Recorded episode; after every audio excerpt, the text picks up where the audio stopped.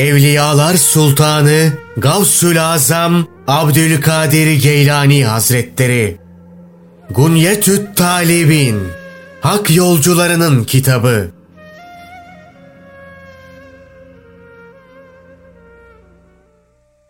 Kur'an okuyarak Allah'a sığınmak Kur'an okuyarak Allah'a sığınmak caizdir.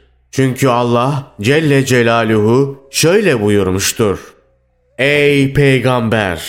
Kur'an okuyacağın zaman rahmet kapısından kovulup lanetlenmiş o şeytanın vesvesesinden Allah'a sığın.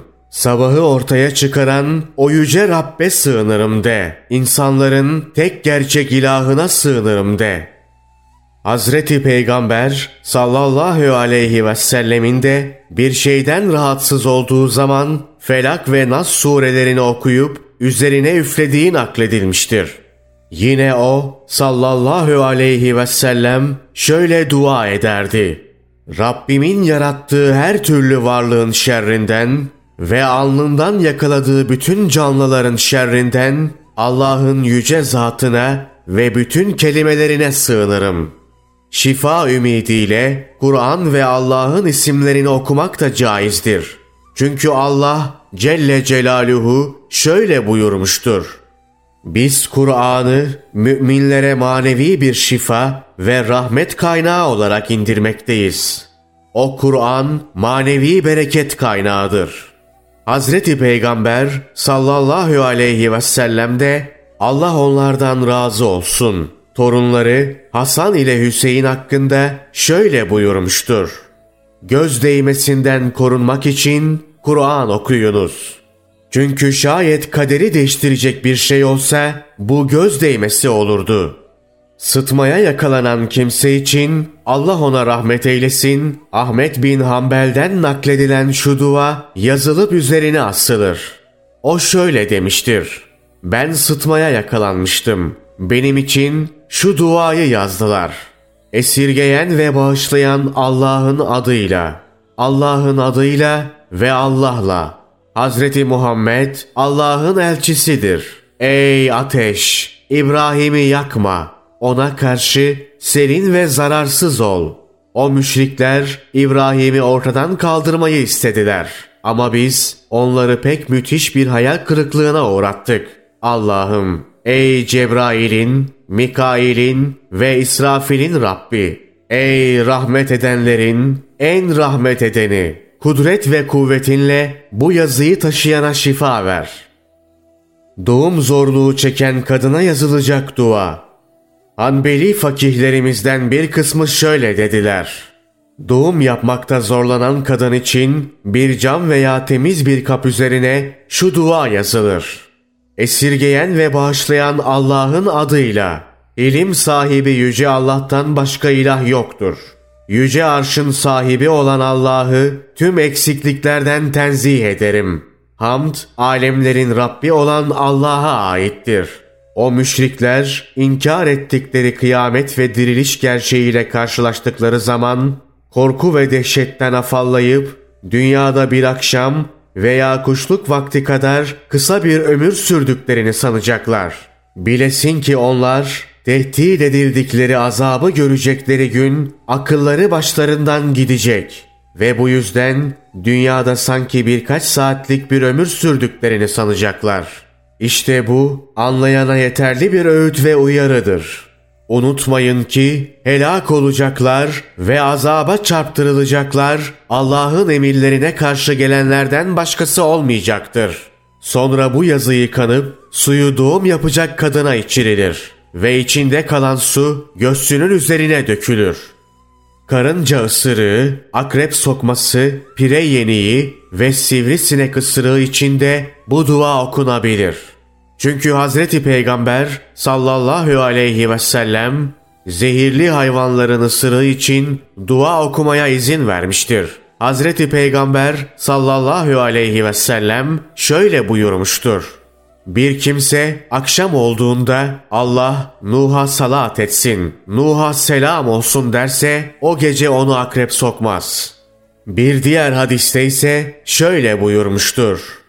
Bir kimse akşam olduğunda yarattığı varlıkların şerrinden Allah'ın kelimelerine sığınıyorum derse o gece hiçbir hayvanın zehri ona zarar vermez. Şifa duası okuduktan sonra üflemek caiz, tükürmekse mekruhtur.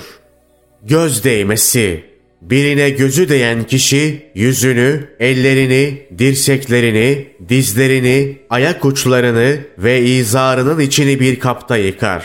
Sonra bu suyu hastanın üzerine döker. Çünkü Ümame bin Sehl bin Huneyf Allah ondan razı olsun şöyle nakletmiştir. Amir bin Rebi'a Sehl bin Huneyf'i yıkanırken görmüş ve Allah'a yemin ederim ki ben bugüne kadar örtüsü altında saklanan veya genç kızın tenine benzeyen böyle bir ten görmedim diyerek hayranlığını ifade etmişti. Bunun üzerine babam felç olup kafasını bile kaldıramaz oldu.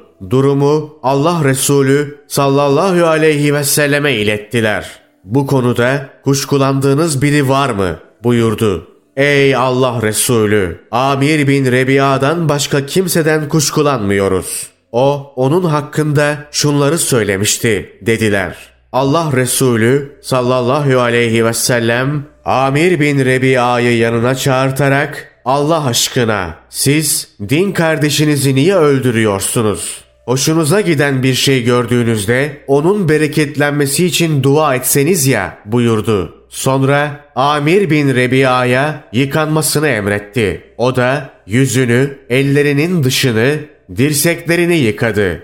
Göğsünü, izarının içini, dizlerini ve ayaklarının içini ve dışını bir kabın içinde yıkadı. Sonra Hazreti Peygamber sallallahu aleyhi ve sellemin emriyle bu su babamın başının üzerine döküldü. Sonra Allah Resulü sallallahu aleyhi ve sellem yanılmıyorsam kaptan birkaç yudum içmesini emretti. Bunun üzerine babam ayaklandı ve kervanla birlikte yürüyüp gitti. Bütün bedenini yıkayıp suyunu göz değenin üzerine dökerse daha iyi olur. Tedavi olmak Hastalık halinde kan aldırarak, damar kestirerek, dağlayarak, ilaç ve şurup içerek, ameliyat olarak, bir organ kangren olup diğer organlara yayılma tehlikesi bulunduğunda kesilerek ve basur kesilerek tedavi olmak ve bedene faydalı olan diğer tedavi yollarına başvurmak caizdir. Çünkü rivayet edildiğine göre Hazreti Peygamber sallallahu aleyhi ve sellem kan aldırmış ve doktora danıştığı olmuştur. Şöyle ki bir defasında iki doktora sizin işiniz tedavidir demişti. Onlar ey Allah'ın Resulü tedavi iyi bir şey midir diye sordular. Bunun üzerine Hazreti Peygamber sallallahu aleyhi ve sellem derdi yaradan elbette devasını da yaratmıştır buyurdu. Ahmet bin Hanbel'e Allah ona rahmet eylesin dağlamanın hükmü sorulmuştu. O şöyle dedi. Bedeviler bunu yaparlar.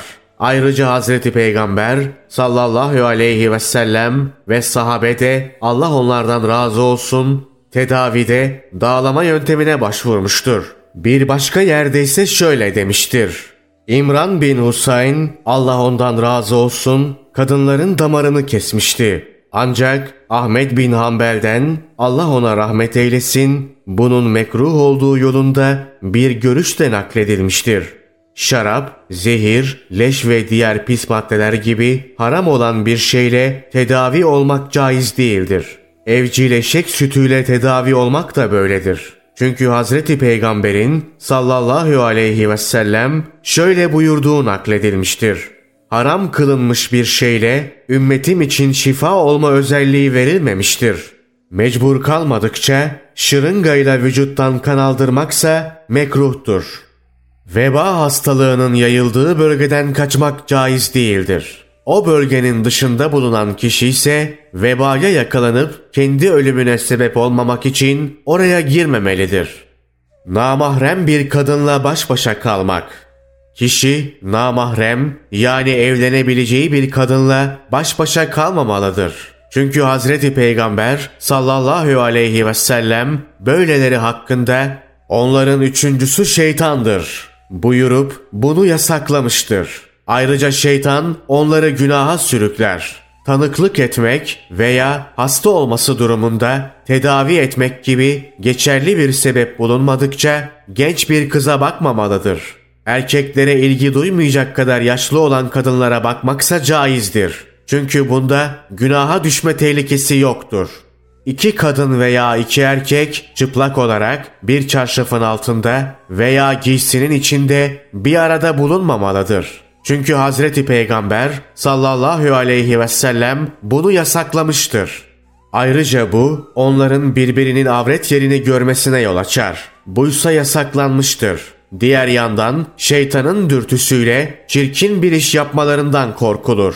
Bir kimsenin kölesi varsa ona iyi davranması farz olup gücünün yetmeyeceği bir görev vermemeli, onu güzelce giydirip yedirmeli ve istiyorsa evlendirmelidir. Ancak evlenmeye zorlamamalıdır. Köle onun emrine karşı gelir de görevini savsaklarsa onu ya satar ya azat eder. Ya da kölenin rızası olursa onunla bir bedel karşılığında özgürlük anlaşması yapar.'' Bir rivayette şöyle denilmiştir. Allah Resulü'nün sallallahu aleyhi ve sellem üzerinde ısrarla durduğu en son şeyler namaz ve kölelere iyi davranılması olmuştu. Düşman ülkesine musaf götürmek. Düşman ülkesine yanında musafla gitmek mekruhtur. Çünkü inanmayanların eline geçebilir. Ancak düşman ülkesine yolculuk eden Müslümanların kendilerini koruyabilecek güçleri varsa unutmamak için okumak amacıyla musaf götürülebilir. Özel durumlarda okunacak zikir ve dualar. Aynaya bakınca, kişi aynaya baktığında şöyle dua etmesi müstehaptır. Hamdolsun o Allah'a ki beni düzgün bir şekilde yarattı. Görünüşümü güzelleştirdi ve başkalarında çirkin olan yerleri benim yüzümde güzel eyledi.'' Bu dua Hazreti Peygamber sallallahu aleyhi ve sellem'den nakledilmiştir. Kulak çınlayınca bir kimsenin kulağı çınladığında Hazreti Peygamber sallallahu aleyhi ve selleme salatü selam okuyup şöyle dua eder. Beni hayırla yad edeni Allah da hayırla yad etsin. Bu dua Hazreti Peygamber sallallahu aleyhi ve sellem'den nakledilmiştir.'' Bir yeri ağrıyınca, vücudunda herhangi bir organ ağrıdığında Hazreti Peygamber sallallahu aleyhi ve sellem'den nakledilen şu duayı okur. Birinizin veya bir kardeşinizin bir yeri ağrıdığında şöyle dua edin. Ey Rabbimiz! Senin ismin mukaddestir. Buyruğun gökyüzünde ve yeryüzündedir. Rahmetin de gökyüzünde ve yeryüzündedir.'' Ey iyilerin Rabbi! Günah ve hatalarımızı bağışla. Ondaki ağrıya rahmetinden bir rahmet, şifandan bir şifa indir. Böyle dua ettiğinde Allah'ın izniyle şifa bulacaktır. Uğursuz saydığı bir şey görünce, bir kimse uğursuz saydığı bir şey görünce şöyle dua eder. Allah'ım iyilikleri bir tek sen getirirsin.'' Kötülükleri de bir tek sen giderirsin. Emirleri yapabilme ve yasaklardan kaçabilme gücü ancak ve ancak Allah'ın yardımıyladır. Bu dua Hazreti Peygamber sallallahu aleyhi ve sellem'den nakledilmiştir. Bir kilise veya havra görünce, bir kilise veya havra görünce veya çan sesi duyunca ya da Allah'a ortak koşanlardan, Hristiyanlardan ve Yahudilerden bir topluluk görünce şöyle demelidir. Bir tek Allah'tan başka ilah olmadığına ve O'nun gerçek tek ilah olduğuna tanıklık ederim. Biz ondan başkasına kulluk etmeyiz. Bu dua Hazreti Peygamber sallallahu aleyhi ve sellem'den nakledilmiştir. Hazreti Peygamber sallallahu aleyhi ve sellem böyle diyen kimse hakkında Allah onun müşrikler sayısınca günahını bağışlar buyurmuştur. Gök gürültüsü duyunca bir kimse şimşek veya yıldırım sesi duyduğunda şöyle dua eder. Allah'ım bizi gazabınla öldürme, azabınla helak etme ve bizi bundan önce bağışla. Rüzgar görünce, rüzgar gören kişi şöyle dua eder. Allah'ım senden bu rüzgarın hayrını ve onunla gönderdiğin şeylerin hayrını diliyorum. Şerrinden ve onunla gönderdiğin şeylerin şerrinden sana sığınıyorum. Çarşıya girince, çarşıya giren kişi Hazreti Peygamber sallallahu aleyhi ve sellemin okuduğu şu duayı okur. Allah'ım senden bu çarşının hayrını ve içindeki şeylerin hayrını diliyorum. Şerrinden ve içindeki şeylerin şerrinden sana sığınıyorum. Allah'ım orada yalan yere yemin etmekten, zararlı bir alışveriş etmekten sana sığınırım. Sonra şöyle dua eder. Allah'tan başka ilah yoktur. Tektir, ortağı yoktur. Mülk onun, hamd de onundur. O diriltir, öldürür, kendisi ise ölmez, diridir. O her şeye gücü yetendir.'' Hilali görünce, hilali gören kişi şöyle dua eder. Allah'ım bu hilalin bize uğur, iman, esenlik getirmesini ve Müslümanlığımızı perçinlemesini nasip eyle. Ey hilal! Senin de benim de Rabbimiz Allah'tır. Sıkıntıya düşmüş birini görünce, sıkıntıya düşmüş birini gördüğünde şöyle der. Hamdolsun Allah'a ki beni sana verdiği sıkıntıdan uzak tuttu ve beni yarattığı çoğu insandan üstün kıldı. Böyle derse yaşadığı sürece Allah onu her türlü sıkıntıdan uzak tutar. Hacdan dönenler için edilecek dua. Hacca giden kişi hac yolculuğundan dönünce ona şöyle dua edilir. Allah ibadetini kabul eylesin. Sana büyük mükafat versin.'' Ve yaptığın harcamaların yerine yenisini koysun. Ömer bin Hattab'ın Allah ondan razı olsun böyle dediği nakledilmiştir. Hasta ziyaretinde edilecek dua. Kişi Müslüman bir hastayı ziyaret ettiğinde onu ölmek üzere bulursa Hazreti Peygamber sallallahu aleyhi ve sellem'den nakledilen şu hadisteki duayı okur. Ölüm bir musibettir.'' Arkadaşınızın öleceği sırada yanında bulunursanız şöyle dua edin. Hepimiz Allah'a aitiz. Ona döneceğiz ve Rabbimizin huzuruna varacağız. Allah'ım bu kulunu iyilik sahiplerinden eyle. Onun defterini cennetin en üst derecelerine çıkart. Geride kalanlarına da sen göz kulak ol. Onun sevabından bizi yoksun etme.'' Ve onun ölümünden sonra bize fitne verme. Ona günahlardan tövbe etmesi, haksızlık ettiği kimselerden helallik dilemesi ve malının üçte birini mirasçısı olmayan fakir akrabalarına vasiyet etmesi için terkinde bulunmak güzel olur.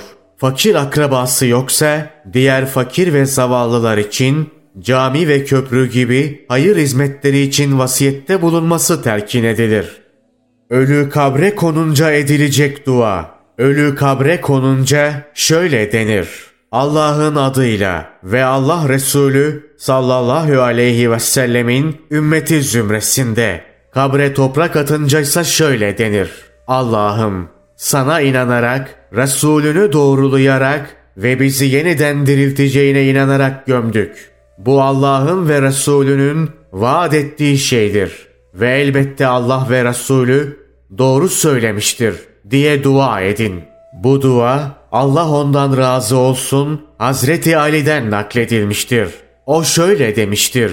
Her kim böyle yaparsa ölünün üzerine atılan toprak tanesi kadar ona sevap yazılır. İyiliği emretmek ve kötülüğü yasaklamak. Allah Celle Celaluhu iyiliği emredip kötülüğü yasaklayanları Kur'an-ı Kerim'de şöyle buyurarak övmüştür. Bu büyük bahtiyarlık, iyiliğin hakim, kötülüğün mahkum olması için uğraş veren ve Allah'ın emirlerine harfiyen uyan kimselerin hakkıdır. İşte böylesi müminleri müjdele. Siz iyilik yolunda insanlara önder ve örnek olmak üzere ortaya çıkarılmış erdemli bir topluluksunuz.'' Nitekim siz hep iyiliği teşvik eder, kötülüğü engellemek için gayret gösterirsiniz. Çünkü siz Allah'a yürekten inanıp güvenirsiniz. Mümin erkekler ve mümin kadınlar birbirlerinin gerçek dost ve yarenidir. Çünkü onlar iyiliğin hakim, kötülüğün mahkum olması için uğraş verirler. Hazreti Peygamber sallallahu aleyhi ve sellem de şöyle buyurmuştur. Ya iyiliğin hakim, kötülüğün mahkum olması için gayret gösterirsiniz ya da Allah kötüleri başınıza bela eder. Sonra iyileriniz dua eder ama duaları kabul edilmez. Allah ondan razı olsun. Abdullah bin Ömer, Allah Resulü sallallahu aleyhi ve sellemin şöyle buyurduğunu nakletmiştir. Dua edip dualarınız kabul edilmeyeceği, bağışlanma dileyip bağışlanmayacağınız bir zaman gelmeden önce iyiliği emredip kötülüğü yasaklayın. Hiç kuşkusuz iyiliği emretmek ve kötülüğü yasaklamak gelecek rızkı engellemez. Ölüm vaktini de yaklaştırmaz. Yahudi ve Hristiyanların din adamları iyiliği emretme ve kötülüğü yasaklamayı bırakınca Allah onları peygamberlerinin diliyle lanetledi. Sonra bela onların hepsini çepeçevre kuşattı. Şu halde iyiliği emretmek ve kötülüğü yasaklamak, iyiliği ve kötülüğü iyi bilen, mükellef ve özgür olan her Müslümana farzdır. Ancak büyük bir fesada, canının, malının ve ailesinin zarar görmesine yol açmayacak şekilde güç sahibi olmak şarttır. Bu yükümlülükte devlet başkanı, alim, hakim ve herhangi bir vatandaş olmak arasında fark yoktur. Kötülüğü iyi bilmek Kötülüğü iyi bilmeyi de şart koştuk. Çünkü bilinmemesi durumunda günaha düşme korkusu vardır. Zira bilmeden engel olmaya çalışan kişi engellediği şeyin kendi düşündüğünün aksine olmasından emin olamaz. Allah Celle Celaluhu şöyle buyurmuştur. Ey iman edenler! Zandan yani insanlar hakkında tahmin ve yoruma dayalı hüküm vermekten çokça sakının. Çünkü kimi zanlar günahtır. Ancak üstü örtülmüş bir günahı açığa çıkarmak gerekmez. Çünkü Allah birbirinizin kusurunu araştırmayın buyurarak bunu yasaklamıştır. Müslümana yakışan günahın ulu orta yapılanını yadırgamaktır. Üstü örtülmüş olan bir günahı deşelemekle örtü açılmış olur. Bu ise dince yasaklanmıştır. Gücü yetmek Kişinin gücünün buna yetmesini şart koştuk. Çünkü Hazreti Peygamber sallallahu aleyhi ve sellemin şöyle buyurduğu nakledilmiştir. Bir topluluğun arasında günahlar işleyen birileri olur da diğerleri değiştirmeye güçleri yettiği halde değiştirmezlerse tövbe etmeden önce Allah onları umumi bir azapla çepeçevre kuşatır. Bu şartı Hazreti Peygamber sallallahu aleyhi ve sellem koşmuştur. Bu şart ancak yönetim, dürüst ve adil bir yöneticinin elinde olup iyiler onu desteklediği zaman gerçekleşir. Ancak kişi yadırgayıp karşı çıktığında kendini aldatmış olacak ve bu yüzden canına ve malına zarar gelecekse ona farz olmaz. Çünkü Allah Celle Celaluhu kendi kendinizi tehlikeye atmayın ve kendinizi öldürmeyin buyurmuştur. Hazreti Peygamber sallallahu aleyhi ve sellem bir müminin kendini alçaltması yakışmaz. Buyurunca mümin kendini nasıl alçaltır diye sordular. Altından kalkamayacağı bir belaya bulaşarak buyurdu. Yine Hazreti Peygamber sallallahu aleyhi ve sellem şöyle buyurmuştur. Değiştiremeyeceğiniz kötü bir iş gördüğünüzde Allah onu değiştirinceye kadar sabredin. Can korkusu olduğunda kötülüğü önlemeye çalışmanın farz olmadığı anlaşılmış oldu. Peki can korkusu olduğunda yapılan kötülüğü önlemeye çalışmak caiz midir? Biz Hanbelilere göre bu caizdir. Hatta tuttuğunu koparan insanların böyle yapması daha güzel olur. Bu inanmayanlara karşı Allah yolunda cihad etmek gibidir. Allah Celle Celaluhu Lokman kıssasında şöyle buyurmuştur. İyiliği teşvik et, kötülüğü engellemeye çalış ve başına geleceklere metanet göster.'' Yine Hazreti Peygamber sallallahu aleyhi ve sellem Ebu Hureyre'ye Allah ondan razı olsun şöyle buyurmuştur. Ebu Hureyre iyiliği teşvik et, kötülükten alıkoymaya çalış ve başına geleceklere karşı metanetli ol. özellikle zalim yöneticilere karşı veya dinden çıkmayı gerektirecek bir şey söylendiğinde buna tepkisiz kalınmamalı ve imanın göstergesi olacak bir şey söylenmelidir. Çünkü fıkıh bilginleri bu konuda görüş birliği etmiştir. Onlarla aramızdaki görüş ayrılığı bu iki husus dışındaki noktalardadır. Kötülüğün kalkmayıp öylece devam edeceği kanaati hakimse önlemeye çalışmak gerekir mi, gerekmez mi? Bu konuda Ahmet bin Hanbel'den Allah ona rahmet eylesin iki görüş nakledilmiştir. Birinci görüşe göre gerekir. Çünkü kötülüğü işleyen bundan vazgeçerek kalbi yufkalaşabilir. Önlemeye çalışan da doğruluğunun bereketiyle bu çabasında başarıya ulaşabilir. Ve böylece kötülük işleyen kötü yoldan dönebilir. Başarılı olamayacağı kanaatini taşımak, kötülüğü önlemeye çalışmanın caiz olmasına engel değildir. İkinci görüşe göre ise kötülüğü önleyebileceği kanaati hakim oluncaya kadar önlemeye çalışmak gerekmez. Çünkü önlemeye çalışmaktan maksat kötülüğün ortadan kalkmasıdır. Kötülüğün kaldırılamayacağı düşüncesi ağır basıyorsa önlemeye çalışmamak daha iyidir. Kötülüğün önlenmesi gereken durumlarda tepki üç ayrı tavırla gösterilebilir. 1. Kötülüğü eliyle önlemek. Bu yolla önleyecek olanlar yöneticilerdir. 2. Eliyle değil, diliyle önlemek. Bu yolla önleyecek olanlar alimlerdir. 3. Kalbiyle kin tutmak. Bu tepki de halka aittir. Bu içerikte bir hadis nakledilmiştir.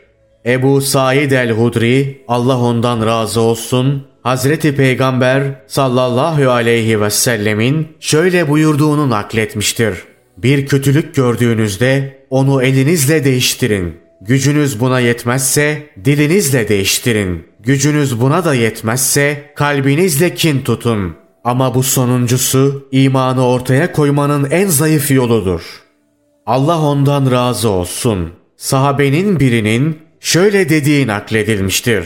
Bir kötülük görüp tepkinizi gösteremediğinizde hiç olmazsa üç defa Allah'ım bu bir kötülüktür.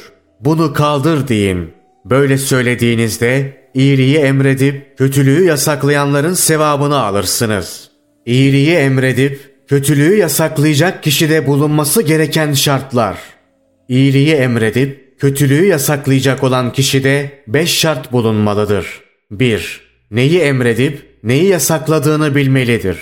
2. Amacı Allah rızası, Allah'ın dinini ve adını yüceltmek ve kulluğunu göstermek olmalıdır. Gösteriş ve cesaret sergileme olmamalıdır. Sadece ve sadece doğru ve samimi olduğu zaman Allah'ın yardımını görür ve göstereceği tepkiyle kötülük ortadan kalkar. Allah Celle Celaluhu şöyle buyurur. Eğer siz Allah'ın dinine ve elçisine sahip çıkıp destek olursanız o da size destek olup yardım eder. Nüfuz ve itibarınızı arttırır. Allah emirlerine itaatsizlikten sakınıp kulluk görevlerini samimiyetle ifa edenlerin her daim yanındadır. Allah'a şirk koşmaktan sakınıp kötülüğe koyacağı tepkide insanların düşüncelerini bir yana bırakır ve işini samimi bir şekilde güzelce yaparsa başarıya ulaşır. Bunun dışına çıkarsa başarısız olur itilip kakılır. Kötülükte hiç değişmeden olduğu gibi kalır. Hatta katlanıp çoğalır. Günahkarlar onu alışkanlık haline getirir. İnsan ve cin şeytanları Allah'a karşı gelmekte ve haramları işlemekte el birliği ederler. 3. Emretme ve yasaklamada sevgi ve yumuşaklık yolunu seçmeli ve kaba davranmamalıdır. Kardeşine yumuşakça nasihat etmeli ve şefkat göstermelidir. Mesela şöyle diyebilir. Şeytana nasıl uyuyorsun? O senin doğruyu görmeni engelliyor. Rabbine karşı çıkmayı, emrini tutmamayı sana güzel gösteriyor. Bu yolla seni helake sürüklemek ve cehenneme yollamak istiyor. Nitekim Allah Celle Celaluhu şöyle buyurmuştur. Hem sonra şeytan kendi taraftarlarını cehennemlik olmaya davet eder. Savaşta Bozguna uğramanıza sebep olan o müminlere Allah'ın sana lütfettiği şefkat ve merhamet sayesinde yumuşak davrandın. Eğer katı yürekli, kaba ve kırıcı olsaydın, hiç şüphesiz onlar etrafından dağılıp giderlerdi. Yine Hazreti Musa ile Harun'u aleyhisselam Firavun'a gönderdiği zaman onlara şöyle buyurmuştur. Belki aklını başına alıp imana gelir. Yahut hiç değilse yüreğine biraz Allah korkusu düşer ümidiyle ona hitabınızda tatlı ve yumuşak bir üslup kullanın. Üsame bin Zeyd'in Allah ondan razı olsun naklettiği bir hadiste Hazreti Peygamber sallallahu aleyhi ve sellem şöyle buyurmuştur. Bir kimse üç özellik taşımadıkça iyiliği emredip kötülüğü yasaklaması uygun olmaz. Neyi emrettiğini bilmelidir. Neyi yasakladığını bilmelidir. Emredip yasaklarken yumuşak davranmalıdır. 4. Sabırlı, yumuşak huylu, tahammüllü, alçak gönüllü, nefsin arzularından uzak, sağlam ve şefkatli olmalı, hastayı tedavi eden bir doktor gibi, akıl hastasını iyileştiren bir hekim gibi ve yol gösteren bir rehber gibi davranmalıdır. Allah Celle Celaluhu şöyle buyurmuştur. Allah'ın emirlerine itaatte sabır ve sebat gösterdikleri, Ayetlerimize yürekten inandıkları sürece onlar arasından buyruklarımız doğrultusunda halkı doğru yola yönelten önderler çıkardık. Yani onlar kavimlerinden gördükleri sıkıntılara tahammül ettiler. Allah'ın dinine sahip çıkıp destek olmakta sabır ve sebat gösterdiler. Allah da onları birer rehber, din doktoru ve müminlerin rehberi kıldı. Hazreti Lokman kısasında da şöyle buyurulmuştur. Dünyada iyiliğin hakim, kötülüğün de mahkum olması için çalış. Bu uğurda karşılaşacağın sıkıntı ve zorluklara göğüs ger. Doğrusu bütün bunlar azim ve kararlılık gerektiren işlerdendir. 5. Emrettiği şeyi kendisi de yapmalı, yasakladığı şeylerden kendisi de kaçınmalıdır. Aksi halde ona karşı üste çıkarlar ve o Allah katında kınanıp yerilecek bir şey yapmış olur. Allah Celle Celaluhu şöyle buyurur. Ey Yahudi alimler! Demek siz kendinize çeki düzen vermeyi bir tarafa bırakıp Allah'ın rızasına uygun işler yapmayı hep başkalarına öğütlüyorsunuz. Öyle mi? Bunu hem de Tevrat'ı okuduğunuz, bütün gerçekleri bildiğiniz halde yapıyorsunuz. Peki bu davranışınızın bedelinin nedenli ağır olacağını hiç düşünmüyor musunuz? Hazreti Peygamber sallallahu aleyhi ve sellem de Enes bin Malik'in Allah ondan razı olsun naklettiği bir hadiste şöyle buyurmuştur. İsra gecesinde dudakları makaslarla kesilen kimseler gördüm. Allah aşkına ey Cibril bunlar kimlerdir dedim. Bunlar ümmetinin hatipleridir. Onlar kitabı okuyup insanlara iyiliği emrediyorlar ama kendilerini unutuyorlardı dedi. Şairin biri şöyle demiştir. İnsanlara bir davranışı yasaklarken sen benzerini yapma. Şayet yaparsan bu senin için çok büyük ayıptır. Katade Allah ondan razı olsun şöyle demiştir. Bize Tevrat'ta şöyle yazılı olduğu aktarılmıştır. Şu insanoğlu beni gah hatırlayıp gah unutu veriyor. Gah bana dua edip gah benden kaçı veriyor. Sizin gittiğiniz bu yol yanlıştır. Allah Celle Celaluhu bu buyruğuyla iyiliği emredip kötülüğü yasaklayan ama kendi söylediğine kendisi uymayanları kastetmiştir. Allah daha iyi bilir. Emretme ve yasaklamayı gizli bir yerde yapmak. Bu görevi icra edecek kimse için en güzeli Yapabiliyorsa emretme ve yasaklamayı gizlice kimsenin bulunmadığı bir yerde yapmaktır. Çünkü bu daha etkili, öğüt vermeye ve vazgeçirmeye daha uygun bir üsluptur. Bu yolla verilen öğüt kabul edilmeye ve kötülüğün bırakılmasına daha elverişlidir. Ebu Derda, Allah ondan razı olsun, şöyle demiştir. Arkadaşına ulu orta öğüt veren kimse onu utandırmış olur. Gizlice öğüt verense ona güzel bir davranış kazandırmış olur. Böyle yapmasına rağmen öğüdü bir yarar sağlamazsa onu insanların gözü önünde uyarır ve bu konuda iyi kimselerin desteğini ister. Bu da bir yarar sağlamazsa yöneticilerin desteğini ister. kötülüğe karşı tepki koymayı hiçbir zaman bırakmamalıdır. Çünkü Allah Celle Celaluhu iyiliği emretmeyi bırakıp kötülüğü görmezden gelenleri kınamıştır. Allah Celle Celaluhu şöyle buyurur. Yine onlar birbirlerini işledikleri günahlardan vazgeçirmeye çalışmamışlardı. Onların bu yaptıkları ne kötüdür. İçlerindeki din bilginleri ve din adamlarının günah dolu sözler söylemekten ve haram yemekten onları men etmeleri gerekmez miydi? Onların takındıkları bu tutum pek çirkindir. Nakledildiğine göre Allah Celle Celaluhu Yuşa bin Nun'a aleyhisselam şöyle vahyetmişti. Hiç kuşkusuz ben senin ümmetinin iyilerinden 40 bin kişiyi, kötülerindense 60 bin kişiyi helak edeceğim. O, ey Rabbim, kötüler tamam ama iyilerin suçu nedir diye sordu. Allah Celle Celaluhu, onlar benim öfkelendiğim şeylere öfkelenmediler. Kötülerle birlikte düşüp kalktılar buyurdu. Beşinci şartın emrettiği şeyi kendisi yapmak ve yasakladığı şeyden önce kendisi kaçınmak olduğunu söylemiştik. Ancak şu hususa da işaret etmemiz yerinde olacaktır. Hocalarımız iyiliği emredip kötülüğü yasaklamak adil kimselere farz olduğu gibi günahkar olanlara da farzdır demişlerdir. Ayet ve hadislerde de günahkar olanlarla olmayanlar ayrılmaksızın genel ifade kullanılmıştır. Büyüklerimizden bir kısmı şu ahaliden öyle kimseler de vardır ki kendilerini Allah'ın rızasını kazanmaya adamışlardır. Ayetini iyiliği emredip kötülüğü yasaklamaya yormuşlardır. Nakledildiğine göre Hazreti Ömer Allah ondan razı olsun bu ayeti okuyan birini duyunca şöyle dedi. Allah'a aitiz ve yine ona döneceğiz. İnna lillah ve inna ileyhi raciun. Bir kimse iyiliği emredip kötülüğü yasaklama görevini yerine getirdi de bu yolda öldürüldü. Ayrıca Hazreti Peygamber sallallahu aleyhi ve sellemin şöyle buyurduğu nakledilmiştir.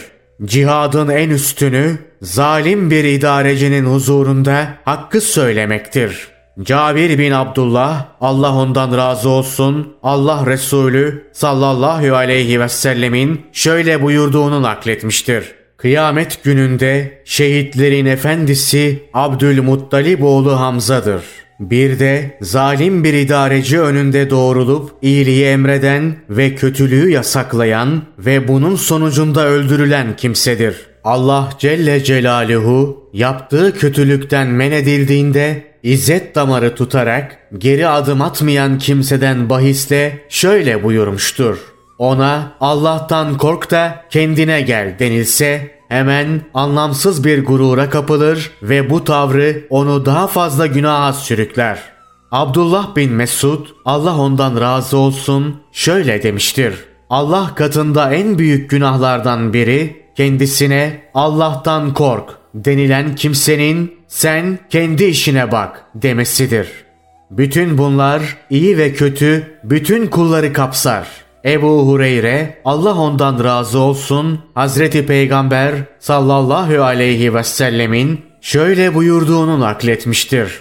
Kendin yapamasan bile iyiliği emret. Kendin kaçınmasan bile kötülüğü yasakla. Kaldı ki herkesin gizli veya açık bazı günahları illaki olur.'' Dolayısıyla ancak kötülüklerden sakınan kimselerin başkalarını sakındırması gerekir diyecek olursak iyiliği emredip kötülüğü yasaklama kapısı tamamen kapanır ve bunun sonucunda din yok olup gider. Emredilecek ve yasaklanacak şeyler. Emredilecek ve yasaklanacak şeyler iki kısımdır. Kitaba, sünnete ve akla uygun olan her şey iyidir. Bunlara aykırı olan her şey kötüdür. Bunların her biri kendi içinde ikiye ayrılır. 1. Avamdan veya havastan herkesin bildiği açık şeyler. Buna örnek olarak beş vakit namaz, Ramazan orucu, zekat ve benzeri verilebilir. Kötülüğe de zinanın, şarap içmenin, hırsızlığın, yol kesmenin, tefeciliğin, gaspın ve benzeri haramlığı verilebilir.'' Bu türden kötülüklere alimlerin karşı çıkması gerektiği gibi sıradan insanların da tepki göstermesi gerekir. 2. Ancak havasın bilebileceği şeyler. Buna örnek olarak Allah Celle Celaluhu hakkında inanılması caiz olan ve olmayan sıfatlar verilebilir. Bu türden olan kötülüklere tepki göstermek alimlerin işidir. Ancak bir alim böyle bir kötülükten avamdan birilerini de haberdar ederse onların da tepki göstermesi gerekir. Halkın gücü yettiği zaman tepki göstermesi gerekir. Yeterli gücü olmadan tepki göstermesi ise caiz değildir. Ancak halktan birinin Allah ona rahmet eylesin Ebu Hanife'yi taklit ederek nebiz içmesi ve bir kadının velisi olmaksızın evlenmesi gibi fıkıh bilginlerinin görüş ayrılığına düştüğü ve içtihada konu olan meselelerde Hanbeli ve Şafii mezhebinden olan birinin onların bu davranışını yadırgayıp engelleme yetkileri yoktur. Çünkü Mervezi'nin nakline göre Allah ona rahmet eylesin Ahmet bin Hanbel bir fıkıh bilgininin insanları kendi görüşüne zorlama ve hükümleri ağırlaştırma yetkisi yoktur demiştir. Şu halde yadırgayıp engellemek, görüş ayrılığı bulunan konularda değil, üzerinde ittifak edilmiş bir hükme aykırı davranılması durumunda söz konusudur.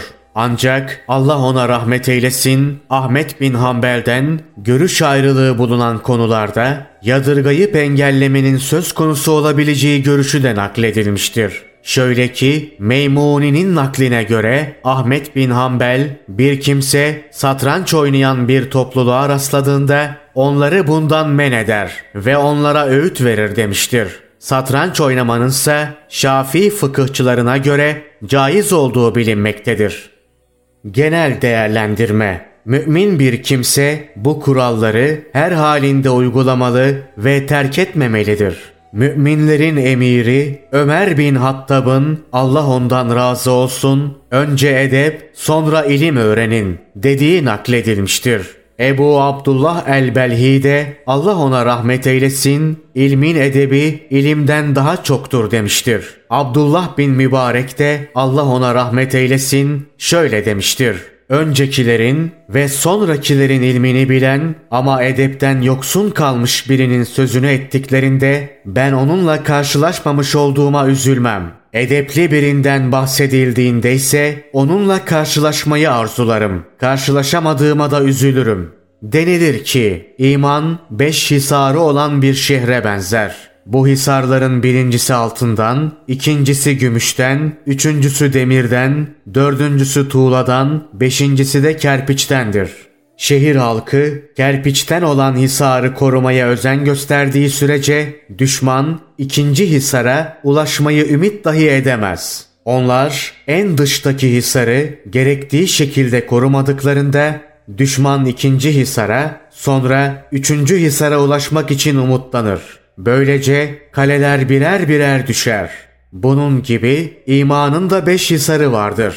İlki yakindir. Sonra ihlas, sonra farzlar, sonra sünnetler, sonra da edepler gelir. Kul edepleri korumaya devam ettiği sürece şeytanının ona ulaşmak için hiçbir ümidi olmaz.'' Edepleri terk edince şeytan önce sünnetlere, sonra farzlara, sonra ihlasa ve son olarak da yakine göz diker. Bundan dolayı kişinin abdestinden namazına ve alışverişine varıncaya kadar bütün davranışlarında adabı gözetmesi gerekir. Anlatmak için seçip özetlediğimiz adab, ahlak ve görgü kuralları bunlardır. Konunun başında değinilmiş olan beş ibadeti yerine getirmekle kişi Müslüman olur. Bu adaba uyarak da sünnete tabi olmuş, hadislere uygun davranmış olur.